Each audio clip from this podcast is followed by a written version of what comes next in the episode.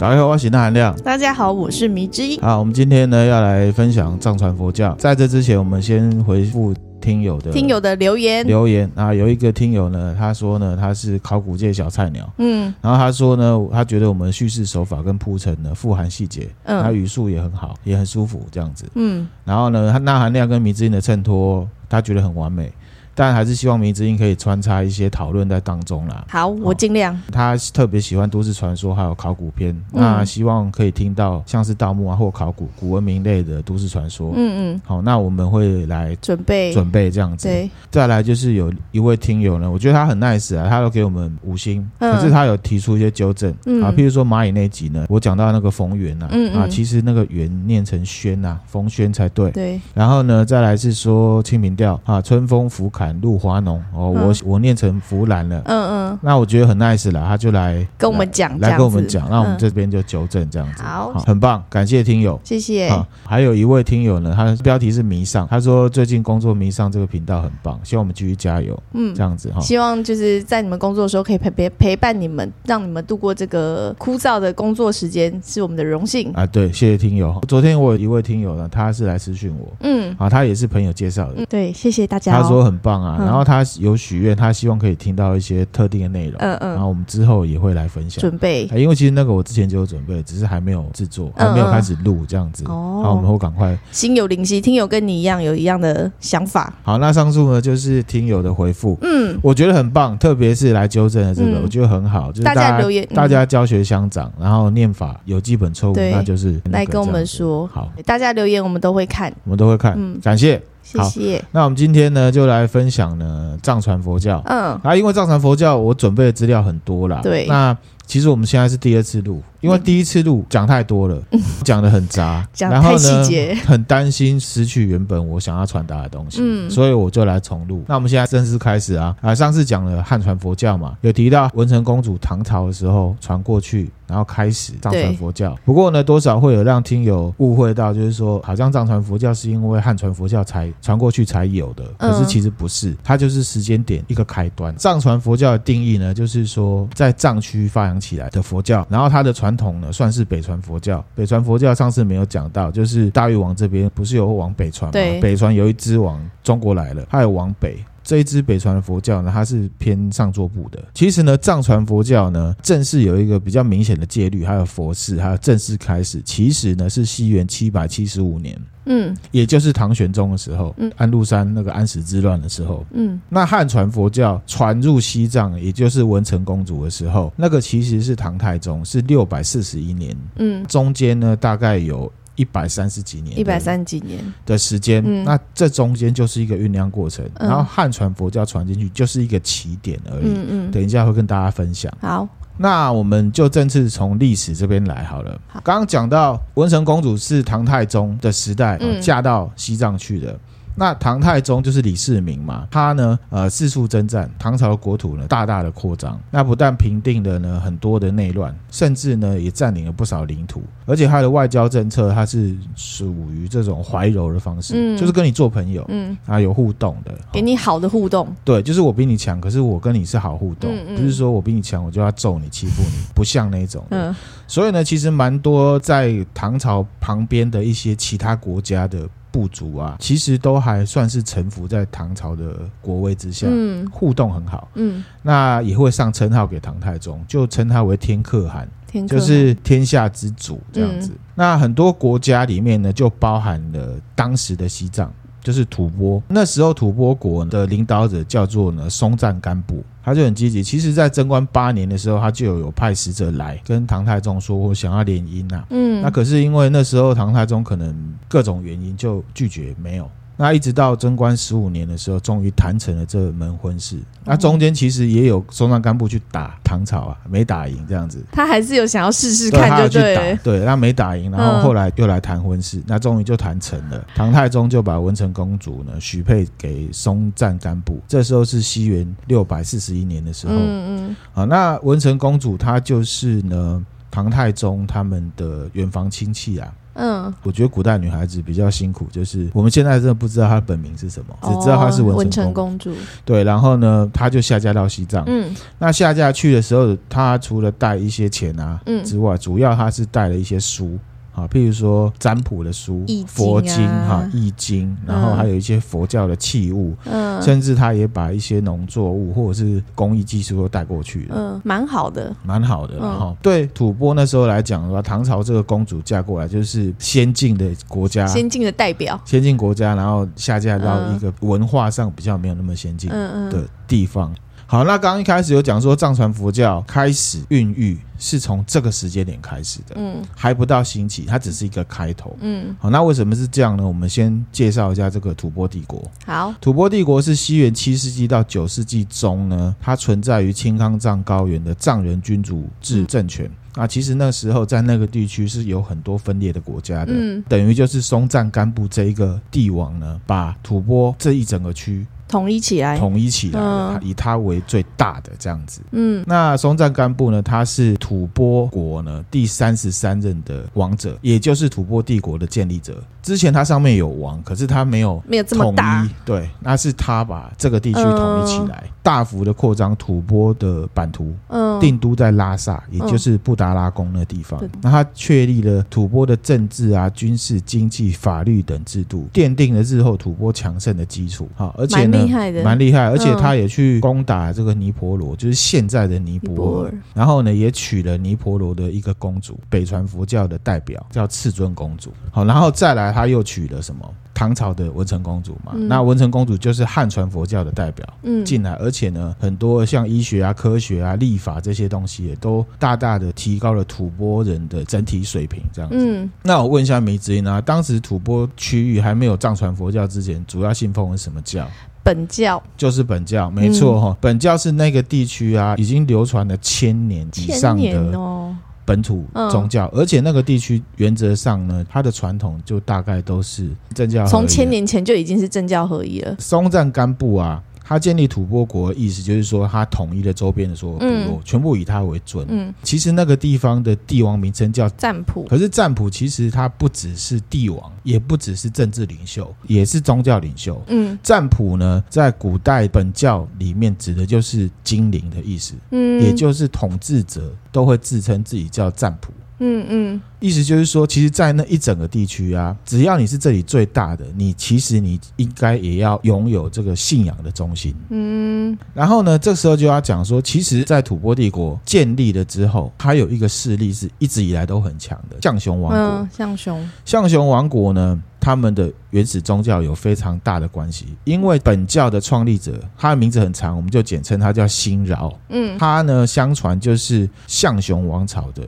首任君王，等于是首任第一个开国元老。对，传说一是这样。哎，他生长在西元前六世纪。那如果他是西元前六世纪的话，那就代表其实本教它的历史是很悠久的。哦，你看我们的释迦牟尼佛，他也是西元前六世纪出生的。对，所以呢，本教也是一个非常历史悠久的本地萨满宗教。那传说二呢，就是说，呃，这个辛饶他只是象雄王朝的一个王子啦。哦，那就跟那个更像啊，释迦牟尼更像，对不对？对。但事实上呢，这个辛饶他也是一个宗教改革者。嗯，他呢把原始本教改良成新的本教。所以换言之呢，松赞干布他即便是建立了这么大的吐蕃帝国，可是其实宗教信仰的宗教核心呢，还是本教，还是本教，还是在象雄那边的。嗯，所以你就不难体会说，为什么他要建立一个新的宗教？嗯，那个地方的传统就是除了政治力之外，我还要有信仰力。其实他们以前人真的很敏敏锐哈，就是感觉很敏锐，就知知道说，其实信仰会影响到他的统治。对，我们是这样分出来看嘛。嗯、可是他们活在那个地方，他们就非常了解。嗯，他就是必须要是政教合一，都合在他身上，嗯、他才有足够的。领导能力跟 power，懂、嗯？像现在的西藏自治区嘛，对，政治部分是中共政府在管的嘛。可是其实他们的信仰中心还是在达赖喇嘛身上。嗯，那也就是为什么中共一直要去干涉达赖喇嘛之后转世，或者是之前去干涉班禅转世在哪里，他要控制这个东西。嗯、他们也了解这一块地区所谓的领导者，不只是政治能力，或者是我给你钱。嗯，就好了。信仰跟政治是合，合在一起的，这样子。好，那再回来哈。那象雄帝国其实它比吐蕃帝国还要源远流长。嗯，它是西元前一千五百年到西元元年之前建立的古王国。哇，势力很大。嗯，重点是在那样一个政教合一的状况下，大家信的都是本教。嗯，而且刚刚讲新饶。他本来就是象雄王国这里出来的，嗯嗯，因为我要跟人家去抢本教的信仰很难啊，嗯，非常难，比不赢人家，比不赢，因为最正统的在那里。嗯，本教世界观，他是说世界是一颗蛋，很大的蛋。然后呢，它的蛋壳呢变成白色的神山。嗯，好，我们之前讲那个卡瓦格博峰神山嘛。嗯，藏族人说这里是神山，那里是神山，对，其实来自于本教本教传统的哦。对，万物皆有灵嘛。因为呢，这种原始宗教都会有一个概念，就像道教、神道教一样，就是万物皆有灵。嗯，然后呢，这个蛋的蛋白呢就化成大海，蛋黄就变成十八颗。小蛋黄，然后从里面诞生各种动物。嗯，这个西藏民族的起源呢，是有一个猕猴跟一个罗刹女，嗯，结合之后呢，生出来就成为了西藏民族。哦，他们预设是这样子，他们预设自己的祖先是猕猴跟罗刹女生下来的。对，他们是本教的传统是这样讲的。所以呢，其实我们现在如果看西藏的书，或者是去到西藏的环境，嗯，我们可能会分不清楚什么是藏传佛教传统，什么是本教传统。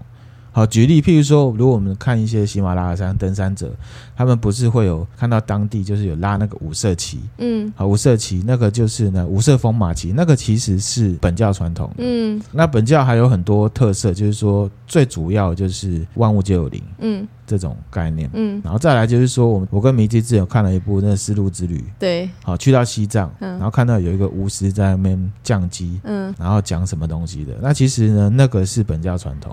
那个不是藏传佛教，嗯，因为佛教没有附身降级这种概念。那回到象雄王国，它本来呢就很强嘛，嗯，然后又是信仰中心，所以松赞干布非常的忌惮。那非常忌惮怎么办呢？就只要自己他要建立一个新的信仰中心嘛，所以他在时间上他是先娶了赤尊公主，开始接触这个印度教传统的佛教，嗯，这个部分呢比较接近是上座部佛教。赤尊公主嫁过来大概是西元六百三十三年，嗯，然后六百四十一年又娶了文成公主，嗯，就是汉传佛教，嗯，其实他之前把自己的妹妹嫁给象雄国王，他也有把自己的妹妹嫁出去。在西元六百四十二年的时候，他以呢妹妹。在象雄王国失宠为理由，嗯，出征象雄国，嗯，然后击败之后，象雄国就属于吐蕃的一部分，这样子。嗯、那这当然是应该是政治考量了，嗯，国土扩张的考量，这样子。除了做这些事情之外呢，他因为娶了文成公主哦，所以他就派了一些贵族子弟去到长安，就是去到唐朝，唐朝比较先进的国家，嗯、就很像我们现在去美国的哈佛大学留学一样嘛。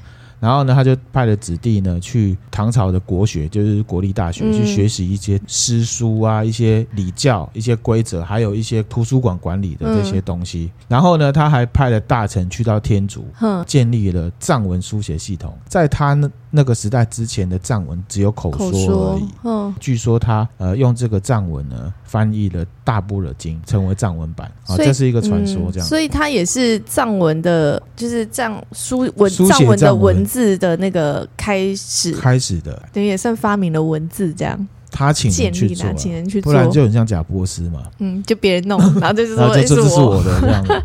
对啊，他有交代清楚，他是请别人去把它弄出来的这样。对啊，然后呢，最重要一点呢，就是他有了象雄国的统治权之后，嗯，象雄是信仰中心啊，那怎么办？治理国家就不是只是拳头大打下来就好了。嗯，打下来之后你还要管理呀、啊。对，那管理要怎么管？当然就是从信仰跟文化下手。嗯，啊，这个也可以让我们以古鉴今的。嗯，好。他第一步怎么做？最明显的就是呢，他请文成公主出马。嗯啊，因为文成公主对他来讲是一个很好的施力点，因为文成公主是先进国家来的，也带了文化、工艺、技术，还汉传佛教一起进来各种知识。嗯，所以呢，吐蕃国人自然会觉得他是一个很厉害的人，就是外国的月亮比较圆的概念啊。可是确实人家有带好东西来了，带、嗯、比较先进的东西来了。嗯然后美国也都有隐形战斗机，还是很先进啊。对，差不多是这样。这种感觉。然后呢，又加上她是松赞干布的老婆，所以她自然有话语权。嗯，没想到文成公主可能在唐，如果她还在原本唐朝，可能没什么发挥的点，可是到了吐蕃国，就是有开发她自己事业的另一春。其实这个跟《道德经》的道理是一样的，嗯，就是很多事情是比较才出来的。对啊，你知道超人他在他们的星球上面是一般人啊。哦，因为大家都一样厉害，在他们地球，因为引力各种环境、哦、其实是他本来不一样，对大家的能力其实基本上。比如说，明之音是现在是地球人是一般嘛啊，如果去到哪个星球，那个引力各种环境不一样，你搞不好还变女超人呢、啊。哦，就大概这种感觉。哦，这例子有点烂啊，不过 差不多这样子哈、哦。那就是因为文成公主她嫁给吐蕃帝国的创始者，自己又强国来的，她这个她就有话语权嘛。嗯、而且文成公主她本身呢也精通占卜术。也看风水，嗯，所以呢，她就帮她老公，然后跟大家说，要治理西藏的首要之物呢，就是要防止一个罗刹女苏醒过来。嗯，她就说呢，西藏其实是一个罗刹女呢，仰躺在地上。她这个图是就是西藏的地图画出来，西藏地图，她的版图画出来，画出来一个，然后就说呢，其实西藏的国土呢，就是一个罗刹女躺在地上，然后呢，就是因为这样子的诅咒呢，西藏境内就有很多不好的事情发生。要怎么样去治理它呢？就是要在这个罗刹女的身上呢，建立佛寺啊，譬如说呢，心脏的部分就是布达拉宫，然后还有大昭寺啊、小昭寺，总之呢，就是在罗刹女的关节上面呢，建了。很多佛寺镇压住这个罗刹女，嗯，这样啊，这个图文分享给大家哈。那这图是文成公主自己画的吗？不是，她是这样讲。那有很多人画很多不一样的版本，嗯、有鸟山明明版啊，也有无卡呼世情版，各种各种画家就会画嘛。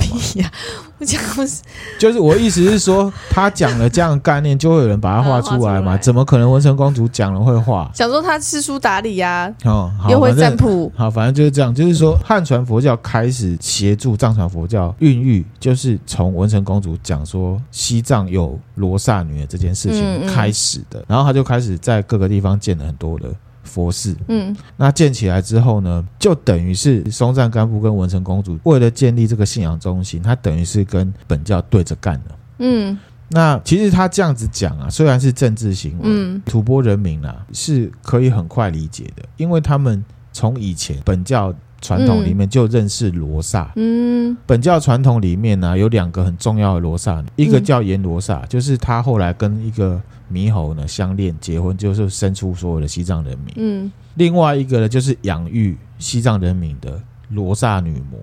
嗯，其实就有点像是我们之前讲的一些自然信仰啊，我们讲三老也好，或者是山神的概念啊，使徒那种概念的这样子。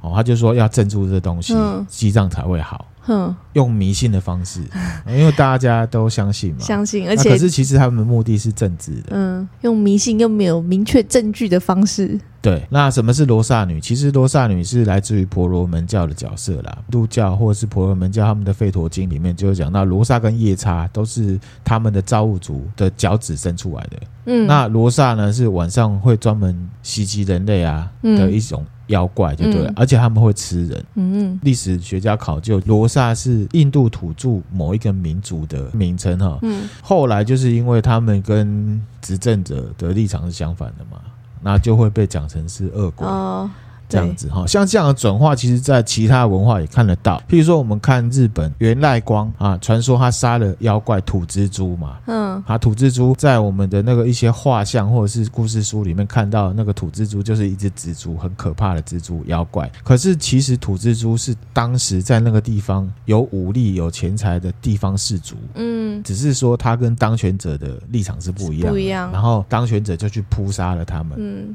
你知道英雄去杀妖怪为民除害是比较有传奇色彩的。那如果是政治人物去杀人的话，就难免会有一些政治联想。嗯嗯。好，所以呢，就讲成他是妖怪，直接把它讲成是土蜘蛛。嗯。好，那罗刹也差不多是这种概念。那回到罗刹身上哈，罗刹有分男女。罗刹男呢，就是黑色的身体、红色的头发、绿色的眼睛。嗯。啊，其实在周星驰的济公里面也有出现，就很大只那只嘛。哈。那罗刹女呢，就是她身材不错，有一些妇女魅力。嗯。可是呢，引诱人家之后，她会吃人。掉他，那其实《西游记》也有啊，牛魔王的老婆铁扇公主，她就是罗刹女。是哦，她的人设就是罗刹女。对对，《西游记》里面直接就讲她叫罗刹女。哦，好，那总之罗刹女呢，就是一种动作很快的恐怖女性嘛。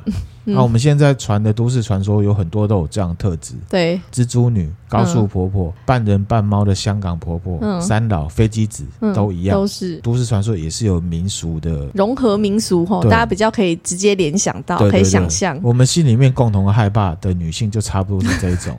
共同害怕女性会吃人啊，然后动作很快，对啊，老老可那有些是长得很漂亮嘛。嗯，各位听友，如果在拜观世音菩萨的话，其实普门品里面也有一段会提到罗刹，也有提到这个罗刹国这样子。嗯嗯。后来呢，佛教都把这些人物都包进来了啦。嗯，只是那时候还没有，还没有。罗刹就是呢，佛教护法八部众之一。那我们金庸小说也有《天龙八部》，哦，对，它这个书名是佛教用语，然后呢，跟主题也有切合。这个之后我们再来分析。我一直以为《天龙八部》那个小说里面有八本武功秘籍，那个《天龙八部》是佛教用语，哦，以天跟龙为首的八部众，嗯，哦，全部都是佛教的护法神，他们原本都不是好的。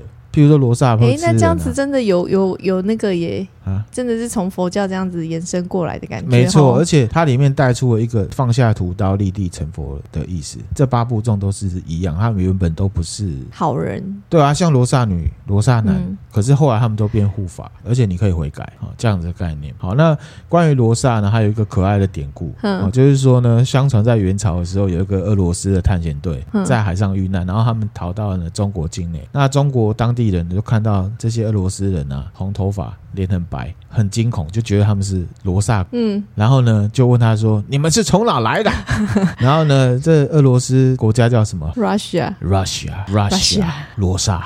就变罗萨，所以后来呢，元朝之后汉人就会把俄罗斯翻译成罗萨。哦，这件事情是真的存在的。好，比如说《鹿鼎记》就有。嗯，韦小宝的异性缘很好嘛，他有跟一个罗萨公主叫索菲亚的谈恋爱，还差点变成那边的皇帝。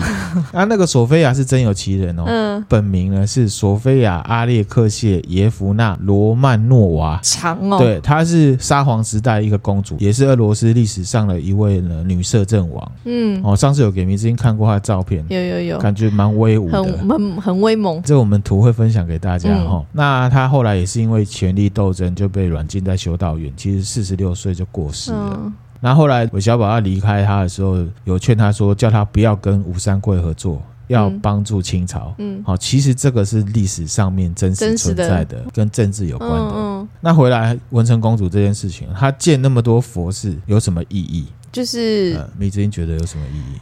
建立那么多佛寺的意义，就是希望大家可以去注意到佛教吗？因为哈，你要想在那个状况下，本教是千年根深蒂固的信仰，而且那个地方是政教合一的。嗯，那我是新的吐蕃帝国的王者的话，嗯，我不可能去把象雄帝国那个地方的人过来，嗯，所以他必须要建立一个新的信仰，然后很快的追上他，嗯，所以呢，就做了这件事情。它的意义主要在这里，反倒不是在佛教思想上面的发扬。哦，反倒是政治动作比较多。嗯，那他就是要告诉大家说，有佛教这种信仰，然后并且是有，而且可以协助，而且可以协助大家呢抵御这个罗刹女的侵害。嗯嗯，好，而且文成公主又是先进国家来的嘛，高等文明国家这样子来做呢，大兴旗鼓的盖了很多新的宗教寺院的话，势必是会冲击到原本的信仰。嗯嗯，那迷之，你觉得这样效果大不大？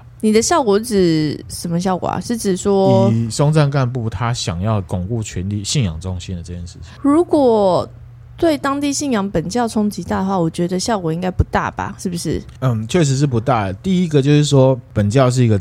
根深蒂固，对，而且呢，他这样做其实有点激烈。嗯、那实际上历史上呢，也有引起了非常多本教人士的反感。反弹，嗯啊，然后呢，政治上也有民众的也有，他引起的大量的本教巫师的不满。嗯，我刚刚在介绍本教的时候忘记讲，即便是吐蕃帝国已经建立起来，本教。的一些巫师啊，他有参政权，他有摄政权，而且本教巫师他的权力是很大的。吐蕃军队要出去打仗，都要靠本教巫师来占卜。哦，好，所以他不只是一个存在，他的信仰是贯穿在每个人身上的。嗯、所以你就可以想，吐蕃帝国王者他要巩固政权，真的不是只有拳头这件事情。嗯、懂懂，因为对啊，因为等于是他们的巫师，本教巫师，他权力地位很崇高，然后甚至还可以参政，保障名额的感觉。对，这就跟哎，好，不要讲，好，反正他做了这些事情之后呢。本教巫师就大大不满。哦，一定反弹，因为我的反弹非常大，我的地位被你这样子弄，一定会那个的、啊。这是这是一种政治上的权力平衡啊！嗯、啊，反弹很大的时候呢，松赞干布呢，他也表示说呢，啊，他自己也支持本教，嗯，甚至呢，他在位的时候把本教这个用中旗啊，或者是本教的故事也刻在他建立的那个佛寺上面，嗯嗯。啊，我认为这是一种平衡，平衡政治上面的，稍微安抚他们一下。对，那我这边要特别来声明哈。好，对于藏传佛教的信仰者而言，其实松赞干布是他们的神明。嗯，好，我们这边不是要去不敬的意思，这边内容我们是把松赞干布当做政治人物来讨论。嗯，历史，历史哈，并没有不敬的意思。好，这边跟大家先说明这件事情。嗯，在他的任内，最主要就是刚刚做那些事情。我自己觉得最伟大的是有藏文啊。对啊，我觉得，嗯，就是把文字奠定下来。对，然后第二个，我觉得是从事后看，他就是开始了想要巩固他信仰中心。嗯嗯。那可是呢，其实，在思想上反而是没有比较大的呃突破。突破，譬如说像唐朝的时候啊，武则天啊什么的，那时候不是很多的佛教开始有新的宗出来了啊，那个就是思想上面。我觉得作为一个宗教的话，所谓的蓬勃发展，反倒不是建佛寺啊，而是说他的思想上面，嗯，还有接触的人，嗯，懂。他就开始的这样子的一个循环，他后面的几代。就开始依循的他上一任的占卜来做这件事情，巩固一个新的信仰，相对于本教的。但那时候这个新的信仰就是还是以佛教为主，还没有还没有确立是那个藏传佛教，对，它就是佛一种佛教，对，它还没有完全成型。但也不不是汉传佛教，对，就像是小宝宝在妈妈的肚子里面刚孕育出来的时候，他还没有脸。他还没有耳朵，嗯嗯、只知道他就是一个宝宝，嗯、那样子的概念。好、嗯，那时候的佛教大概是这样。嗯嗯、经过一百多年才正式的发扬光大，孕育起来。哦，小宝宝长出脸了，哦，他是性别是怎么样，整个就出来了。嗯，那回到松赞干布哈，嗯，那西元六百五十年的时候，松赞干布就死掉了。嗯，有一种说法是说呢，赤尊公主她染到了瘟疫，嗯，然后传染给松赞干布，就是病死的。病死。第二种呢是松赞干布被排斥佛教的本教徒刺杀身亡。哦，哦，我自己觉得，如果是他做了很多激烈的事情。在成立新的宗教这这件事情上面的话，其实第二点也是蛮有可能的。嗯、那你也可以知道他的行为在那时候算是有多激烈。嗯，政治人物他手下也是有很多是本教的萨满或者是打那个巫师嘛，对，所以要刺，如果是第二第二种说法，感觉要刺杀他好像也是有可能的。对，对啊，没有错。好，后来松赞干布死亡之后啊，嗯，我们现在后世人在看目前的松赞干布的话，嗯，其实他已经是被藏传佛教的信徒呢。神化了，嗯，哦，他已经是一个神了，神明，对，就是因为他让藏传佛教的开始是从他开始的，嗯、他等于点燃这个火苗，对，然后后面才烧起来，对，然后他等于是呢，观世音菩萨的转世，哦，然后文成公主跟赤尊公主也是，也是。只是不一样的化身而已，这样子。那历史上就有在讨论说，松赞干布推行佛教，但有没有笃信佛教？嗯，有没有？好，其实呢，我刚刚在讲的时候，一直讲它是政治行为，可能有的人听起来会说，哦，那那样你好像很马基雅维利的感觉。嗯、可是其实确实有历史上面一些考究，嗯，认为松赞干布他在推行佛教，呃，他的目的比较是偏政治上面的。嗯，好，比方说，有人认为松赞干布重视佛教，只是因为一些政治因素。我刚刚讲，还有他想要透过和亲提高吐蕃人的水平。然后再来是说呢，他需要一个信仰中心是属于在他身上，因为那是一个政教合一的环境。嗯，好，再来就是说，也有人考究说，其实松赞干布推行佛教的同时，他对于他下面的人的处罚是还蛮严刑峻法的，而且有一些刑罚都还蛮残忍的。是哦，就觉得他可能不会是佛教徒。哦，不过这个事情是有争议的，因为其实武则天也是佛教徒，哦，我们确定他是佛教，但但，但是他在政治上比较激烈，也是比较猛一点的，哈、嗯嗯。总之就有这样一个说法。那我个人认为是这样没错，可是你也不能否认，松赞干布开始了之后，他的儿子也为了。巩固权力中心，嗯，也来做这件事情。那中间的过程里面，确实就有很多的人开始来接触佛教，相信佛教了。嗯，好，等一下我就会讲就知道了哈。譬如说，刚才讲说六百五十年，松赞干布过世了之后，正式成立藏传佛教是西元七百五十五年。这中间一百多年的时间里面啊，真的就有占卜来信佛教了。哦。后面才开始有占卜。好，譬如说呢，到了七百五十五年的时候，有一个新的占卜叫做赤松德赞。嗯，赤松德赞呢，他是有真的是信佛教，嗯，而且他迎来了两位呢从南部来的佛教僧侣。嗯，哦，南部哦，哦是指印度孟加拉那个部分，嗯、不是高雄台南那里。好，了摘了。好，来建立僧团，建立僧团，然后呢，还建立了一个叫做桑耶寺的藏传佛教的寺庙，第一间。嗯真正属于藏传佛教的寺庙，嗯，而且里面具备了佛教三宝佛法僧，嗯，然后还正式接受了七位呢藏人贵族呢出家，成为第一批喇嘛。啊，第一批藏传佛教的僧侣，应该这样讲，嗯。那刚刚讲到他迎来了两位呃南部来的佛教僧侣，第一位就是吉护大师。哦，他是孟加拉出生的。嗯，那第二位呢，就是莲花生大师。莲花生，嗯，他是印度出生的哦。莲花生大师他就是一个传奇人物了。嗯，这个我大概讲一下，来分享一下哈。释迦牟尼佛他在还没有涅槃之前，他就有先预言。他就说呢，他的后世呢会有一个大师，他是从莲花里面出生的，嗯，那那一个人就叫做莲花生大师。嗯，嗯，然后后来在西天竺有一个国家的国王，他真的有一天他在不是海边，在水边呢，就 发现了水中一朵莲花，生出了一个小宝宝。那他知道这个预言，他就把他抱来，然后呢把他立为太子，然后把他养，希望他可以当国王。这传说是很神奇，这很神奇然后，就当做传说来听了哈。然后后来呢？这个莲花生大师，他长大之后，一个虚空当中看到一个菩萨，嗯，那个菩萨跟他说：“如乃教主，实非正王。”嗯，他就说：“你是教主，你不是国王。”嗯，哦，他也听懂了，他就出家。嗯，然后呢，他去拜呢阿难尊者为师。阿难尊者是佛陀的十大弟子之一。嗯，然后呢，就学了一些佛法。然后他也学密宗，他也学显宗。嗯，那后来呢，这边来传教，那就是由他这边开始建立了藏传佛教的密宗传统。嗯，嗯，可是我要讲密宗跟显宗，其实以现在的藏传佛教来讲，他们是显密并重的。嗯，那这个话题呢，其实可以讲一集。那我们这边就先跳过了。然后大家。有兴趣私底下来讨论，或者是怎么样的，或者是自己去研究都可以。哈，好，那这个莲花生大师啊，他在西元七百五十年的时候，应赤松德赞跟吉护大师的。邀请啊，从印度就启程到西藏。听说在这过程里面，他以他的神通战胜了本地的一些本教巫师，就是跟他斗智斗法的人，然后建立了刚刚讲的桑耶寺。嗯，然后呢，正式由他开始起点，就是藏传佛教的开始。嗯，然后从那时候开始，然后呢，也是密宗传统，也是由他开始。哦，这样子，而且他很传奇啊！他在吐蕃建立了藏传佛教之后，他就离开了西藏。云游四海，没有人知道他去哪了。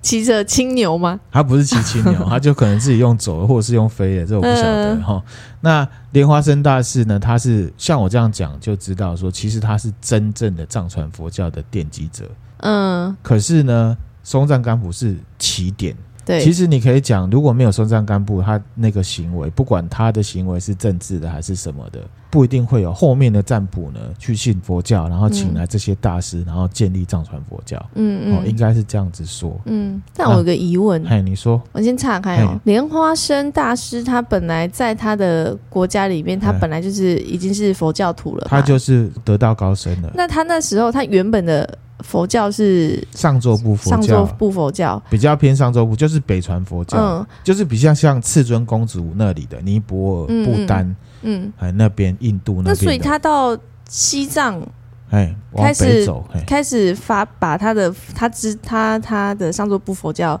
发扬光大，哎，转换成藏传佛教，这过程为什么就变成藏传佛教？这个名字提出一个好问题啊，就是说主体是莲花生带来的佛教，佛教然后密宗教义嘛，对，对不对？对。可是它也融合了当地的本教传统。哦，所以它到西藏之后，它还是有融合本教的传统，这样。对，其实啊，哦、现在我们在看藏传佛教，我们不得不承认一件事情，就是说，嗯、虽然藏传佛教跟本教是不一样的两个教。嗯，可是现在的藏传佛教传统里面确实有本教的一些影子在里面，传统之类的。然后本教也有藏传佛教，他们其实是互相影响的。哦、我们现在如果去到藏区，我们看到了一些宗教的一些东西，说真的，我们还真的不一定可以分得出来。嗯嗯嗯。好、嗯，所以我可以我可以理解成藏传佛教其实就是上座部佛教跟本教的。就是融合之后再分出来的，再出来的嘛，对不对？上座部佛佛教里面还有分很多种，我们确实是可以在广义上讲说，呃，藏传佛教是本体是上座部佛教里面的密宗传承，嗯、然后再加上本地的本教，本教。哦，好，了解了。好，嗯，那有没有汉传佛教的影子在里面？也有，嗯嗯，因为他们其实是同源的嘛。对，好，譬如说转世，转世这件事，你要说是藏传佛教还是汉传佛教，还是原始佛教？应该是原始佛教。嗯、可是原始佛教传出去之后，然后他他们又传传到藏区的时候，又互相融合。那你要说这个藏传佛教的转世是哪一个佛教传统来的？我觉得你刚刚这样讲，我就觉得这真的是一个循环哦。你看哦，佛教原本是在。原本是佛教，原始佛教，然后它分出去之后又分汉传跟北传嘛。对，其实是北传，其实是北传之后到中国有一个汉传传统，可是北传其实本来就有到吐蕃地区，只是少少的嘛。嗯嗯。那这个汉传进去，就文成公主带进去之后，刚好结合松赞干布，他开始。在那个时候，佛教就被重视了。嗯嗯。嗯，那其实，在地理上，吐蕃地区跟孟加拉或者是印度是比较近的。嗯。所以在思想上，其实还是上座部佛教的传统比较多。嗯嗯。没有，只是想说，我想讲的是说，你看一开始原始佛教分出去就是分支了，可是最后到西藏之后，他们又就是感觉又是结合在一起，殊途同归嘛。然后呢，我们又回到这个莲花生大师呢，嗯、他呢是真正的藏传佛教的奠基者嘛。他也被称为第二佛陀，嗯，因为说是转世嘛。对，然后呢，同时他也是现在藏传佛教红派的祖尊，嗯嗯，宁玛派的祖尊。他还有一个更传奇的伏藏，伏藏，对，因为他曾经呢，他离开西藏之前，他曾经预言到西藏的佛法可能会遭逢一些灭亡的危机，嗯，哦，其实现在看也是有点准的，因为其实后来藏传佛教确实分裂。对，然后你看现在的藏族地区，他们的精神领袖就是在国外，嗯，可是却是被中共政府给打压的。哇塞，他这预言的很早哎吼。对啊，然后反正呢，他就是有一个东西叫佛藏，那就是一些佛教经典或者是佛像或者是法器，嗯，他把它藏在各个地方，嗯嗯，然后他认为呢，有缘的弟子就拿它来这个修炼，嗯，那其中一个最有名的就是什么？度王经，西藏度王经，嗯、没错，西藏度王经我前一阵子才看完。嗯，好，那西藏度王经又叫做中阴得度法，嗯，它主要是讲说人在离世之后的中阴阶段的一些演演变状况，而且这个阶段呢。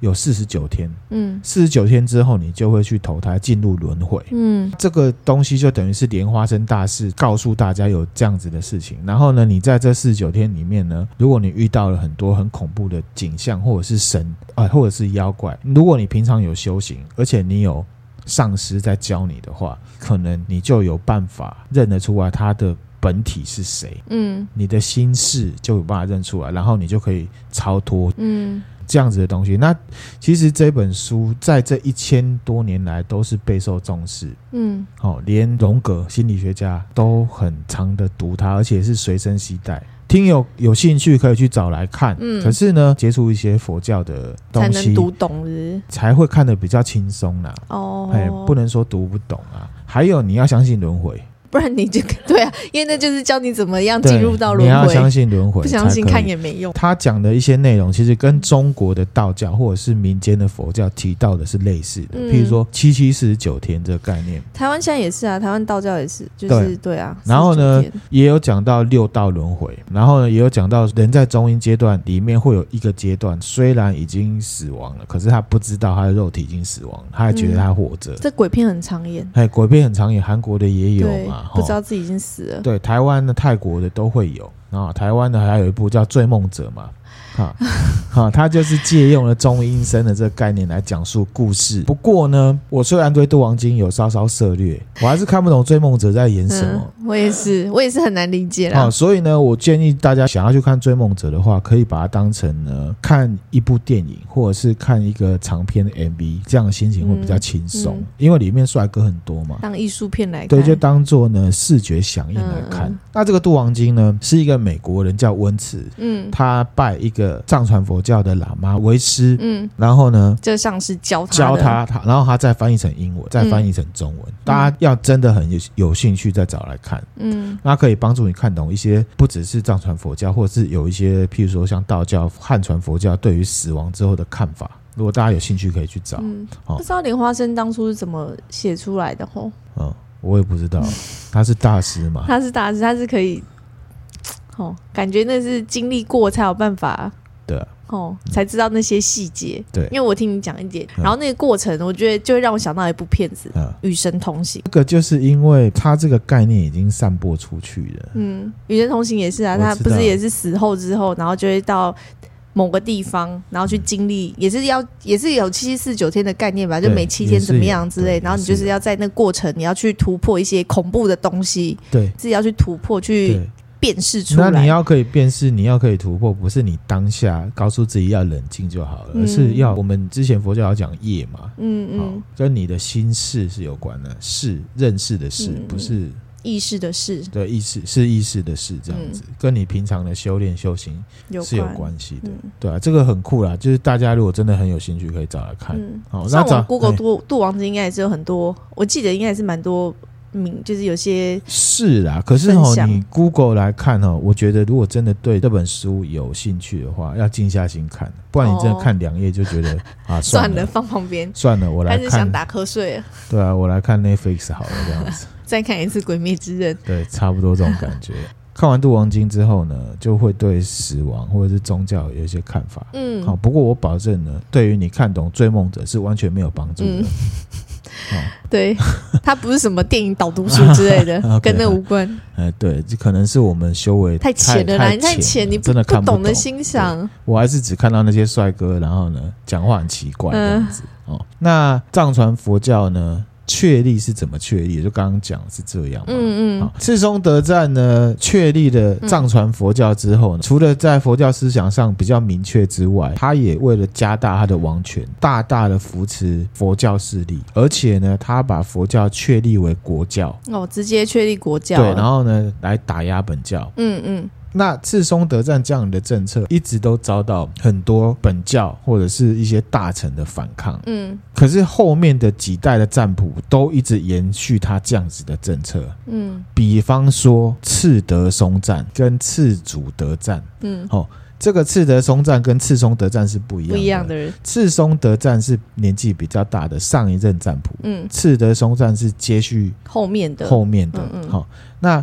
在赤德松赞跟赤祖德赞在位的时候，他们甚至呢，在政治上面设置了一个藏传佛教的宰相，这样叫僧相的职务，哦，把佛教僧侣的地位呢直接拱上去。哇，那本教一定对跺脚到不行，啊。对，然后呢，这个僧相呢，他就强制的去推广藏传佛教，嗯嗯嗯，然后对本教的打压更是用力的。嗯，这样子的状况之下，就让很多的本教信徒直接跑到阿里地区去，就离开西这里就对，离开吐蕃国，跑去找拳王阿里嘛？不是的哈，阿里地区阿里巴巴上班。阿里地区呢，就是青康藏高原的一个地方，嗯啊，是世界上人口密度最小、最低的地方。嗯，它在喜马拉雅。山的山脉上面，好，大家有兴趣可以去 Google 啦，哈。那总之呢，从吐蕃王朝建立之后，松赞干布把佛教引入藏地，那本教为了求生存，一直到这个赤德松赞的时候，被打压的很惨，所以他们为了继续存续下来，他们就开始大量的引入什么佛教的教义哦，在思想上面，然后呢，嗯、原本的一些科仪也参考了佛教，嗯，衣服。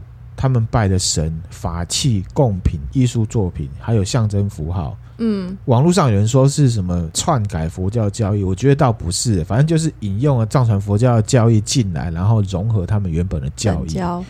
成为现在的本教体系，嗯，嗯，所以在现在西藏里面还是有本教信仰，也还嗯也还是有藏传佛教信仰，只是我们外人进去看，我们真的会分不清楚，嗯，因为他们是互相影响之后各自存在的宗教。嗯，嗯，那本教跟藏传佛教有什么不一样？大家听友如果有兴趣，可以自己去了解，或者是我们来讨论都可以哈。这边我们就不多做描述了。好，那到了这边呢，藏传佛教。确立，一直到藏传佛教一直壮大，政治上面也一直拱着藏传佛教，信仰越来越确认的时候，有没有？中国之前有讲到汉传佛教有会昌回佛，对对吧？西藏也有。朗达玛灭佛，这个朗达玛就是刚刚那个赤德松赞的第二个小孩，哼，他就当赞普了，而且他是吐蕃帝国的最后一任赞普，最后一任，然后他还灭佛，应该是说他灭佛造成他是最后一任，哎，是这样子，不是因为先灭，先想说自己已经没得当，好了，把把把你们都毁了。啊，因为那时候呢，政权都是让藏传佛教的僧人给把持的，嗯，其实，在本质上，权力中心还是有非常多的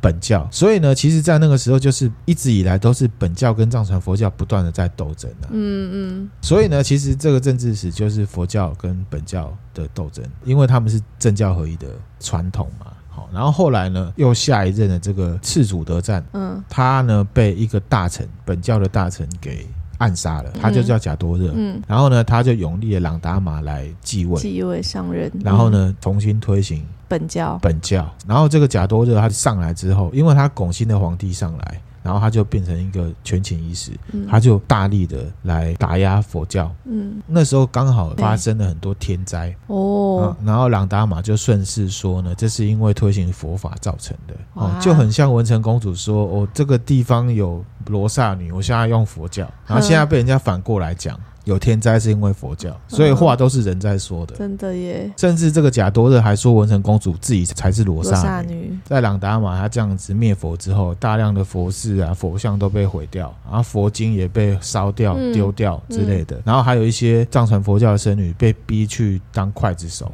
虽然他们被沉重打击，可是势力还是很大。嗯，而且信仰力量是很厉害的。因为朗达玛自己的亲生女儿还试着要暗杀他的爸爸朗达玛。就是为了要阻止这个灭佛的行动哦，嘿，然后后来呢，莲花生啊，他在吐蕃地区传教的时候有二十五个弟子，其中有一个也是藏传佛教高僧，嗯、叫吉贝多杰。嗯，吉贝多杰呢，他就去暗杀朗达玛。哇！他就打扮成本教徒的样子，然后进到宫里面，然后呢去暗杀他，暗杀他，然后暗杀成功。嗯，占卜死了，吐蕃地区就分解了。这个就是政教合一的本质。我要领导这个地方，我必须要有拳头之外，我还要信仰。信仰。对，我说朗达玛，你看他当初先暗杀了上一个上一任的那个赞普，就他自己也是被暗杀掉了。嗯。嗯何苦呢？大家坐下来谈一谈嘛。这我就不晓得，他们是不是有谈过？没谈好，不知道。然后莲花生说的那个，就是会被灭，就是可能他的那个佛经，就是藏传佛教可能有被灭亡的危机，是不是就是指这个危机？也有可能是，因为是朗达玛要把全部都毁掉。灭佛，对啊。虽然在西藏地区有本教也有藏传佛教，可是主要还是藏传佛教是政教合一的象征嘛。嗯，所以呢，在朗达玛死后呢，他就被西藏人民说成他是牛魔王，嗯，他是罗刹女的老公这样子。嗯什么都跟罗刹女有关，就对。罗刹女对他们意义很重大，意义是很重大的。那朗达玛灭佛之后，吐蕃帝国分裂，西藏那一整块地方就分裂成非常多的小国。西元八百七十七年到西元一千两百六十四年这一段期间都是分裂的，也是维持蛮久的，持续蛮久的。对，这个时间就是唐朝末年到元朝啊，元朝。对，然后反正那个地区就是有很多小国各自为政，嗯，这样子。那唐末是这样。嘛。那到了宋朝呢，他们还是继续分裂。嗯，因为呢，宋朝很忙，多外族都要打他们啊，有女真，有契丹，有西夏，各种跟这些打仗都来不及，他就顾不了西藏。那西藏自己本身也是分裂。那即便是分裂，可是他们在藏传佛教的思想上面是有继续发扬的。嗯，啊，譬如说红教、花教，啊，就是各种。派别自己就开始发扬起来，所以是在那个呃吐蕃他们分裂之后，各派自己开始发展出来。因为他们本质都还是政教合一的，然后有各自，虽然他们传统是藏传佛教，可是想法会不一样。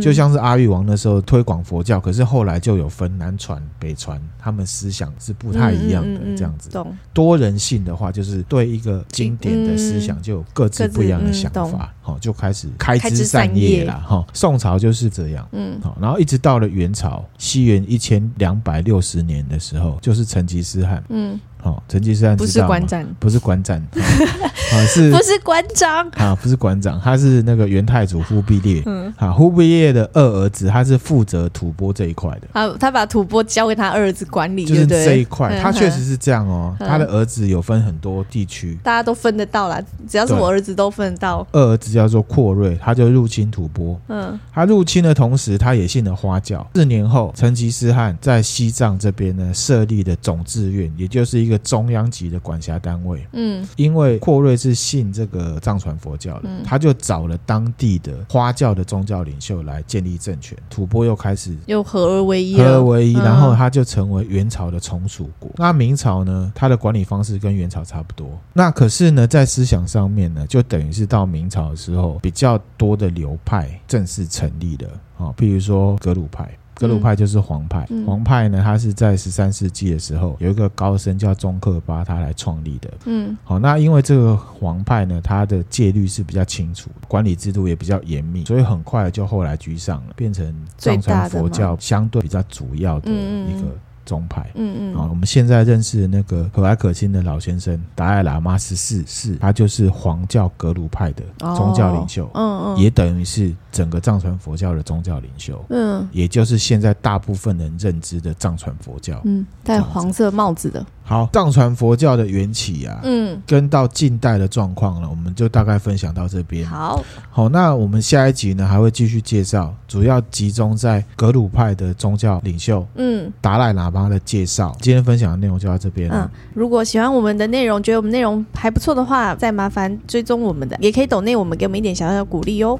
我们的 IG 是 NAC Overdose，NAC O V E R D O S E。嗯，好，谢谢大家，谢谢大家，拜拜。拜拜。